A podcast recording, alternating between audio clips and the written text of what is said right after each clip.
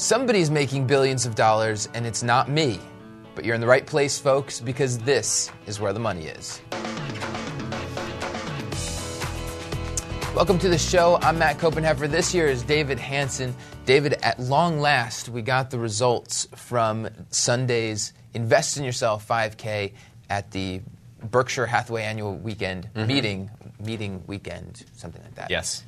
You, sir, top 10% of all runners, better than top 10% That sounds better than saying 183. Well, th- there you. 20 there were 2200 runners. You smoked it. Just nice barely. job. Nice What job. were you?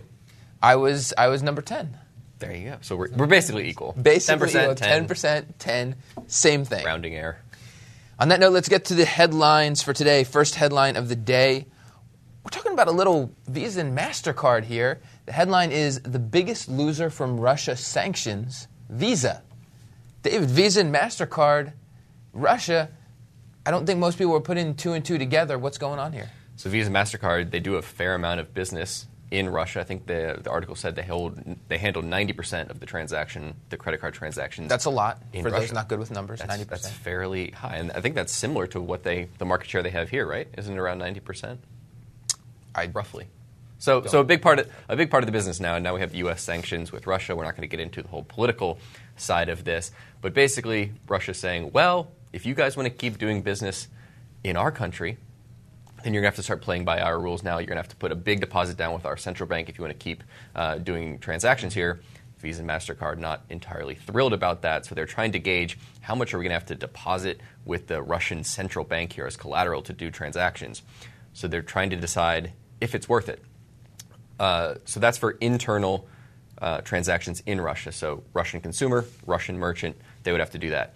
The sanctions may allow them to still have a Russian consumer do cross-border payments, which is more profitable for Visa and Mastercard. I think it's 10x the yield uh, for a cross-border payment here. So they still may be able to do that, but maybe not uh, in the in the country itself.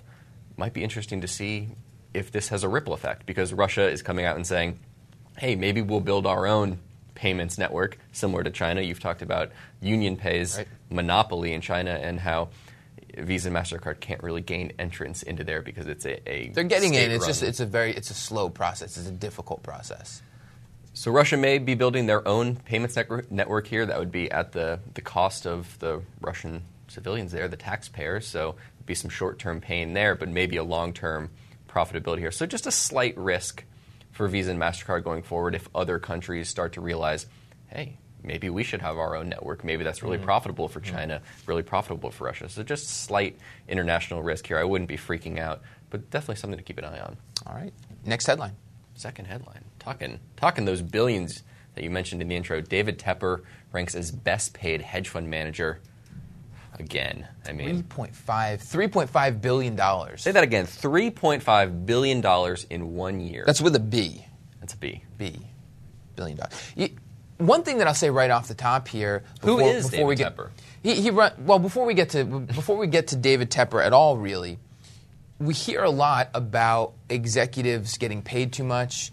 We're we're in the financial sector. We cover the financial sector, so we hear a lot about financial sector CEOs getting Mm-hmm. paid too much, bank CEOs getting paid too much. What was it 18, 19, 20 million dollars that that Citigroup's uh, new CEO got last year? I think around that. Yeah, maybe even twelve. So that versus 3.5 billion, this is this is a scope so far away. Uh, It, it just it blows my mind. I can't. I, I don't even know what to say about it. Well, that's not necessarily unfair, though, right? I mean, Citigroup has shareholders that the company is run for, and you, you look at a hedge fund started by a small group of people who run it for themselves. It's a little bit different. It's a more profitable operation, but Yes. still 3.5 billion Certainly versus 20 million. a lot. And and when, when you think about the, the importance of the, the two operations, now we'll get to who David Tepper is. David Tepper runs Appaloosa Capital, a hedge fund. Um, so when you think about the, the importance of these those kind of organizations versus the banks that are serving customers and everything like that, I don't know. I don't know. Tepper's performance, Te- Tepper's pay was based on performance. That's how it goes in the hedge fund world. So that's the that's the other side of it. They get paid very very well when their hedge, hedge funds do well, it's not quite as it's not unattractive even if they don't do well. Let's just let's put that on the table. They're probably still making more Yeah. than the than the big bank Oh, yeah, CEOs, definitely. even when their hedge funds aren't doing well. But when they do well, make a whole lot of money. And for Tepper, a big part of that last year was his bets on airline companies. Airline companies, that if, if you're a value investor, follower of Warren Buffett, you probably are nowhere near them. However, the industry as a whole tends to have very large mm-hmm. cyclical movements. So if you're on the right side of the airline companies when they're about to go up, you can do quite well. Financials, though, the, the top position, the number one position at Appaloosa in terms of individual stocks is Citigroup. Indeed. So uh, another fan of Citigroup there. AIG also part of the Appaloosa portfolio, not quite as big, well, not nearly as big as the Citigroup position, but I think it's a 150 million in that kind of range, 150 million dollar position. For comparison, I think the Citigroup position is around 750 million, maybe closer to 800 million. Right. Uh, and I went back and looked to see when they started accumulating that Citigroup stake, and it looked like it was the summer of 2012, that quarter there. Um, haven't been adding too much to it, so kind of just a hold. Maybe they're a little not as comfortable with the valuation today because it has moved up. It's still not expensive, quote, but It wasn't based on the recommendation of this show, though. it wasn't, unfortunately. Maybe next time. Maybe, next big buy. Maybe next time. I'm sure. I'm sure Tepper is watching this show. Why wouldn't he? Why, exactly. Third headline we're going to Dealbook for the headline Financial Data Company Markit files for IPO. I think this, David, could be a, a pretty exciting IPO. Markit is a. It's hard to describe. It's a little hard to describe what exactly Markit is. For for part of its business, it is very much like Bloomberg. It's like Cap, uh, S&P's Capital IQ. It provides financial data, and what I know Markit and what maybe a lot of other investors are most familiar with Markit for is for their information on derivatives. They enter the market through um, CDOs, CDSs, pricing those, distributing information on those. And the, the way they did that is they got banks to give them pricing information and they wouldn't redistribute that information to other banks unless they were part of the network. Mm-hmm. So this helped banks better price exotic, tough to price assets like CDOs, CDSs, that sort of thing. And the banks have a have a stake in this They do. as well, they do. right? Goldman Sachs, I know, is, is one JP investor. Morgan. JP Morgan is another investor. So it's the banks right now. It's the banks, it's the employees at Markit, and then I think some select outside investors who are the current investors. It's also Temasek.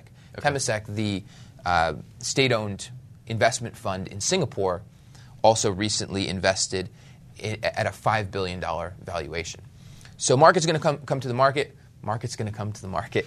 Uh, Markit to the market. part of part of the business, like I said, that data uh, providing, but also they do a lot of back office work for banks, and this is this is really important as banks are starting to deal with a lot of the we'll call it fallout from the Dodd Frank reforms, from the the new banking regulations. There's more back office paperwork that needs to be done, and if there is an outsourced provider who can do a good job with that, that may be a good option for a lot of banks to use somebody like Markit rather than trying to take it on themselves. So I haven't been too excited about recent IPOs, but Markit I think is more exciting than, than most of them. Valuation, of course, will be we'll need to keep Yeah. an eye on that because it probably won't come out at a particularly attractive valuation, but who knows? And it's kind of anecdotal, but there have been successful companies that were kind of bank owned and spun off into a public company and done quite well. For instance. Visa. There you go. Now onto the focus. This this is this is a headline, but I think it's a headline worth a little bit more exploration. We're talking AIG here. AIG reported earnings yesterday, and earnings were down. After the market, I didn't check. I didn't actually get a chance to check it this morning, but after the market yesterday, stock was looking a little sickly. Yeah, whatever. earnings report, yeah, whatever. Um, it sounds like you have a. Did you did you take a look at it? It sounds like you have a rea- reaction to it. What's your? That was Yeah. pretty strong. Whatever. It was a whatever. I mean, it wasn't a, a home run quarter, but it certainly It wasn't. A, it wasn't a really good quarter. It was, a, it was a standard quarter. It was a quarter from what you would expect a, an insurance company that's trading at a 30% discount to its book value. I think. I think that's what how I would categorize it. They continue to underwrite okay. Uh, swung to a, a combined ratio over 100, so not underwriting profitably this quarter. But the comp that they were jumping over from the first quarter uh, of last year was their best quarter, in, I think, in the last year or so, or a couple of years. So the year-over-year comparison was a little bit tough here.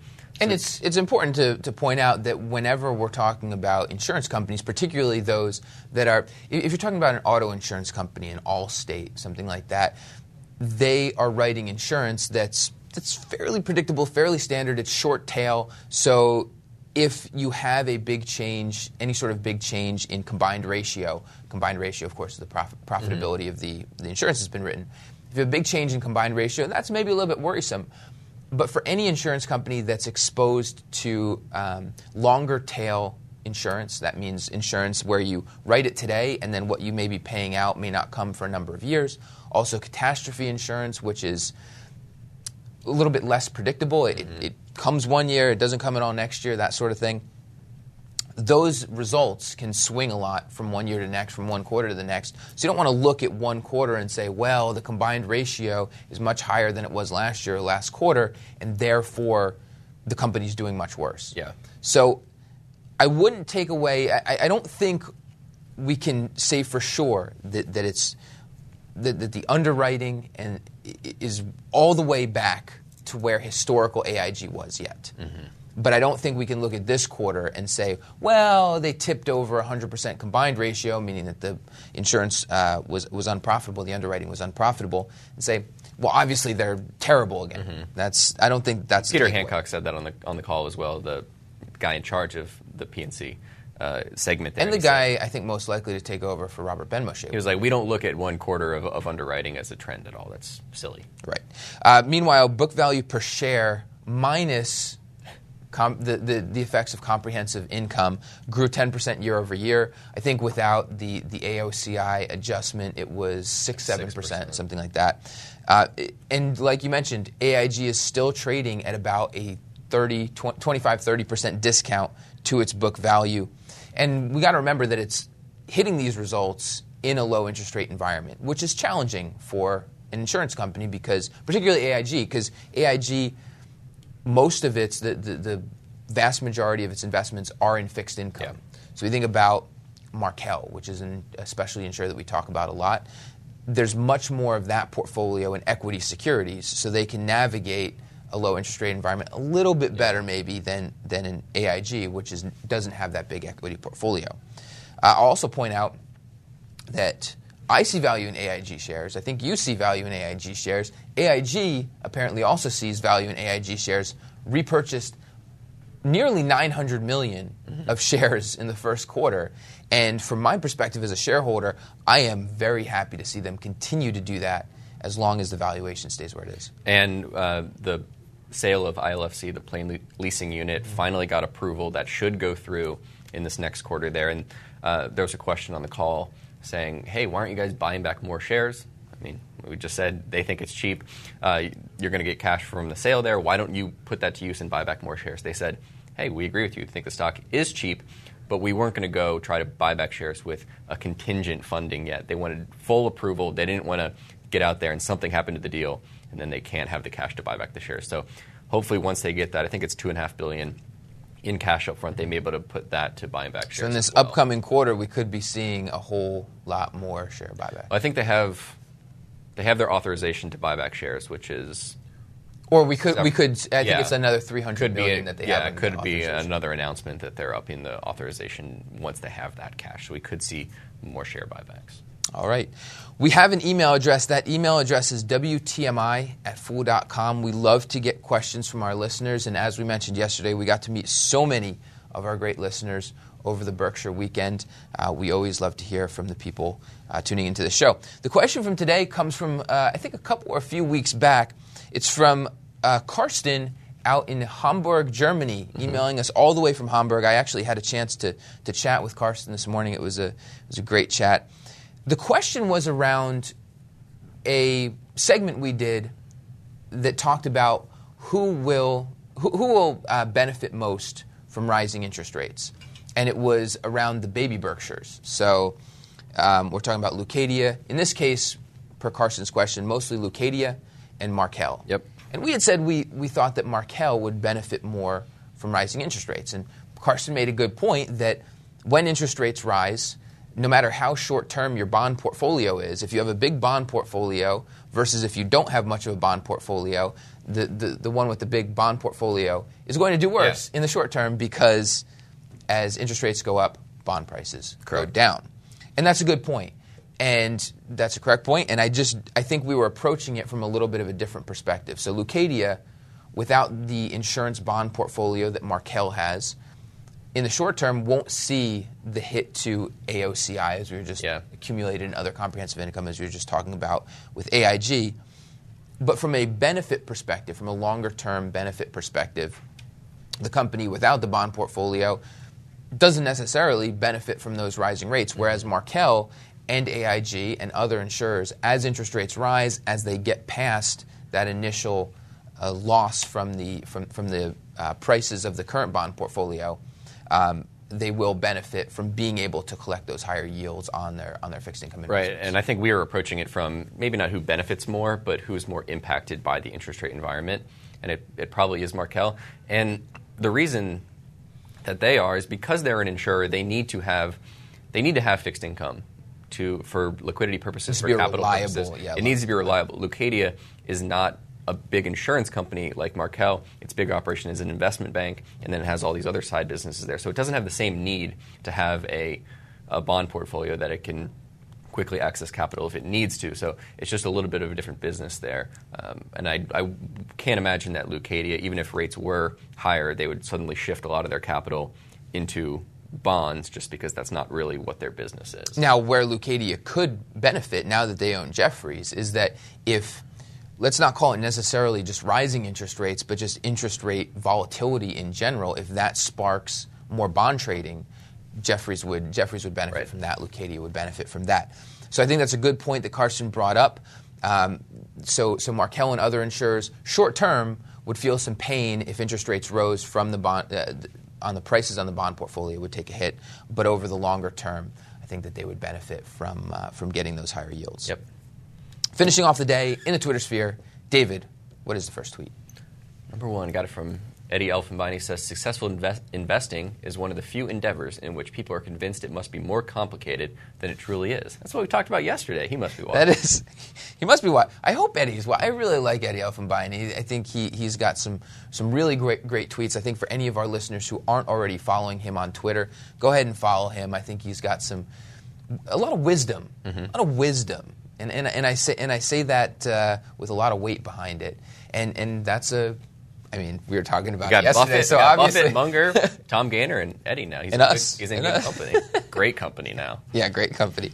Uh, but yeah, I, I think it's a great point.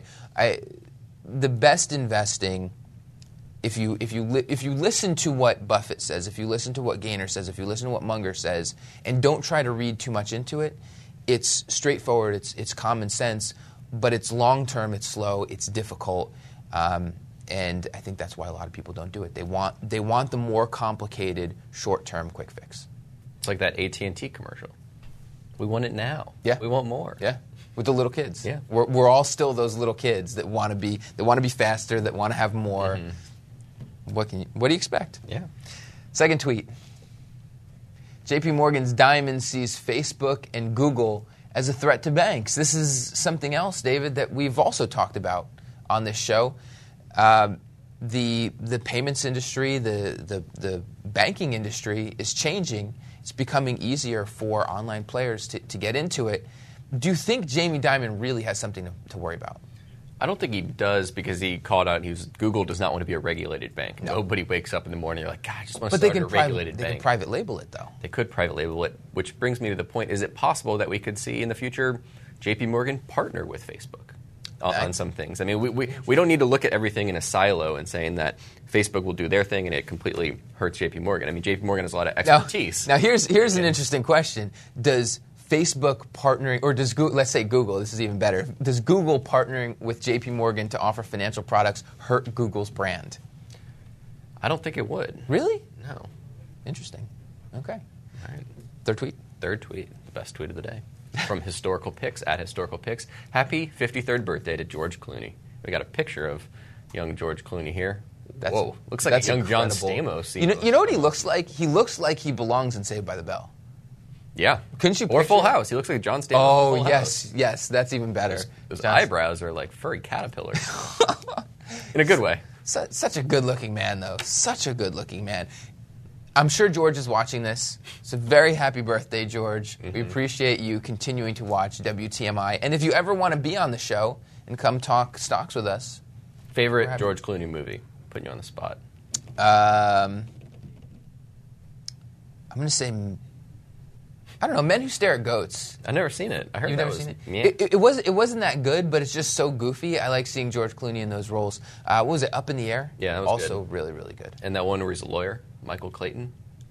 I, I think. I've seen it, but it's been a long time. Check I it see out. a lot of movies. You're a little senile now. I'm just a little, just a little bit. Are you 53 too? Maybe. I don't think you get fif- senile at 53. Some. I think he's got some some time left. All right, well, that's our show for today.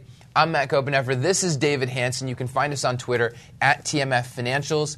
And if you're still watching on video, or if you're watching on video, I should say still, look us up on iTunes.